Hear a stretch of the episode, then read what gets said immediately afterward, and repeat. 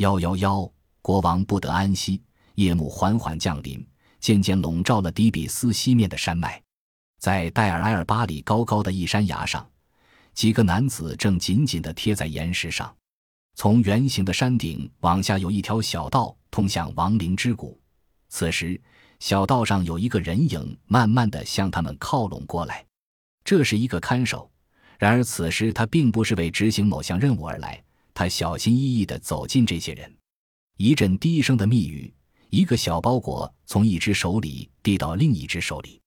看守转眼便从他来的那条路上消失得无影无踪了。躲在岩石阴影里的那群人仍然停留在那里，等候太阳的最后一缕阳光消退。夜深了，他们特地等到这个新月如钩的日子，因为他们计划着要干的事是触犯刑律的。如果这件事被发现的话，是不会有什么好下场的。他们将面临无限痛苦的死亡。他们轻手轻脚地开始了行动，注意不发出任何声音。他们小心地跟着前面带路的看守。他们付了很高的酬金给他，这样他才会保持沉默。但是，同他们今天晚上将要得到的珠宝相比，一些铜具又算得了什么呢？这几个人谁也不是货真价实的窃贼，其实他们都是诚实的手工艺人，但每个人都急需金钱。石匠的父母最近刚刚去世，他必须将他们制成木乃伊，而这需要一大笔钱。他当然承担不起最贵的方式，但是他同样也不希望自己的父母没有经过任何必要的处理就被埋葬了下去。另外一个人家里人丁过于兴旺，全靠他一个人抚养，他不得不这样做来换得家人每个星期的口粮。还有那个中年人，他迫切的需要足够的钱来为自己准备一眼像样的墓穴，好让自己将来能够风风光光的下葬。这些人都饱受着生活的煎熬。这次他们一起挺面走险，为的就是用这一夜的风险来换取下半辈子衣食无忧的生活。专司枯林的妇女在悼念拉美西斯的逝世，其陵墓里的描绘，种种美好的设想在他们的脑海里面交替出现，使他们的脚步也轻快起来。他们顺着乱石嶙峋的山道，慢慢地下到这座禁谷之中。远处。一条看家狗，汪汪的吠着。那个看守真的会信守诺言吗？他真的会想办法把自己的同伴支开吗？他们的身家性命完全可以说是悬于一线，关键就在于这个看守是否真的守信用了。到了谷底以后，他们便开始辨认埃尔库尔恩的山顶，因为在山谷里面，就是这个山顶比较显眼了。他肯定是在这里。就在山谷的谷口处，是的，就在这里，就是这人口处。大门上面还画着日盘的图案。将近一个小时以后，这些人打开了大门，消失在长长的甬道之中。他们小心翼翼地前进，走到了墓室里面，直至走到了这里，他们才松了口气。于是，他们点燃了一支火把，墓室的珍宝立刻塞满了他们的眼睛。珍宝放出的夺目光彩使他们屏住了呼吸，上上下下、前后左右，到处闪烁着珠宝的光芒。但是他们可没有时间左顾右盼、仔细欣赏，他们必须找到一些比较小而且轻便的东西，这样他们才能毫不费力地把它们从陵墓里带出去。而且他们还得很快干完才行，因为拉神的第一缕光线很快就要照亮地平线了。一旦到了那个时候，他们就必须稳稳地坐在自己的小屋里。就这样，类似事件一而再、再而三地发生。一队又一队的盗墓贼光顾这里，将拉美西斯大帝的陵墓当成了他们发财的捷径。盗墓贼首先要的是易于融化的金器，因为完整的首饰或小型雕像很容易被别人认出来，这样就会给警方的官员留下追击的线索。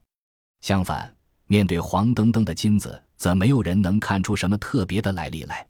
有个石匠曾在盗墓的时候被人抓到过，在审理这个案子的时候，他承认说：“然后我们就看到国王的木乃伊庄严地放在那里，在他脖子上戴着大量的护身符和精致的装饰品，他的头颅上面附着精致的面具，木乃伊本身上面也整个的覆盖着一层金子。”我们把国王庄严的木乃伊身上所有能够找到的金子都弄了下来，此外还有护身符、首饰以及他的遗体。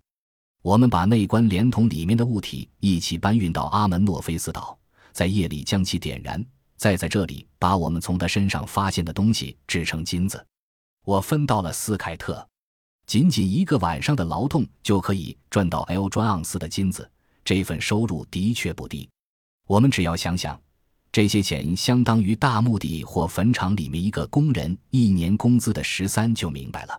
也难怪越来越多的人敢冒天下之大不韪，到这里来当盗墓贼。大墓地的警察发现，盗墓贼令人沮丧的痕迹出现的日益频繁，越来越多的陵墓被洗劫一空，木乃伊被毁损，遭到了前所未有的亵渎。于是。人们组成了一个特别委员会来审查墓地的情况，结果是极其令人震惊的。这些坟墓和墓室是自古以来得到神灵福佑的人们安息的地方，它们位于底比斯的西山山谷里。我们发现，它们全部被盗贼撬开过。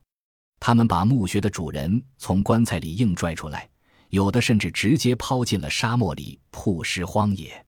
他们轮走了墓里的随葬品。再把它们集中在一起，熔铸成金银或者首饰。不过，这个委员会在这里描述的是高级官员和祭司的坟墓，而不是国王的陵墓。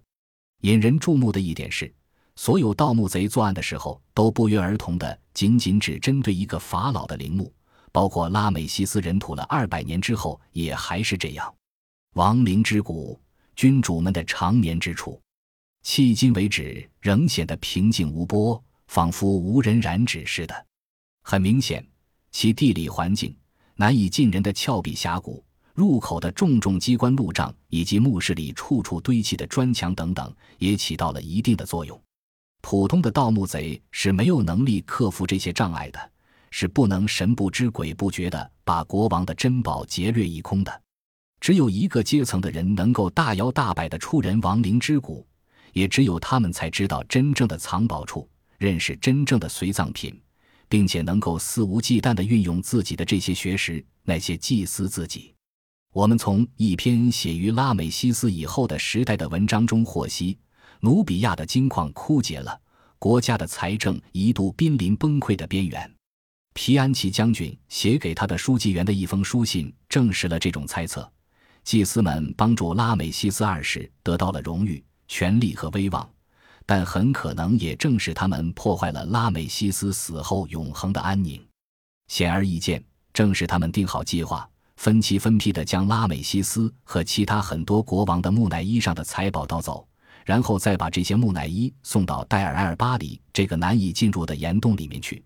这样，这些木乃伊至少可以在这里获得其永恒的安宁。的确，他们在那里获得了大约三千年的宁静。拉美西斯的神庙是宏伟壮现的建筑，它表现了国王的伟大和权威。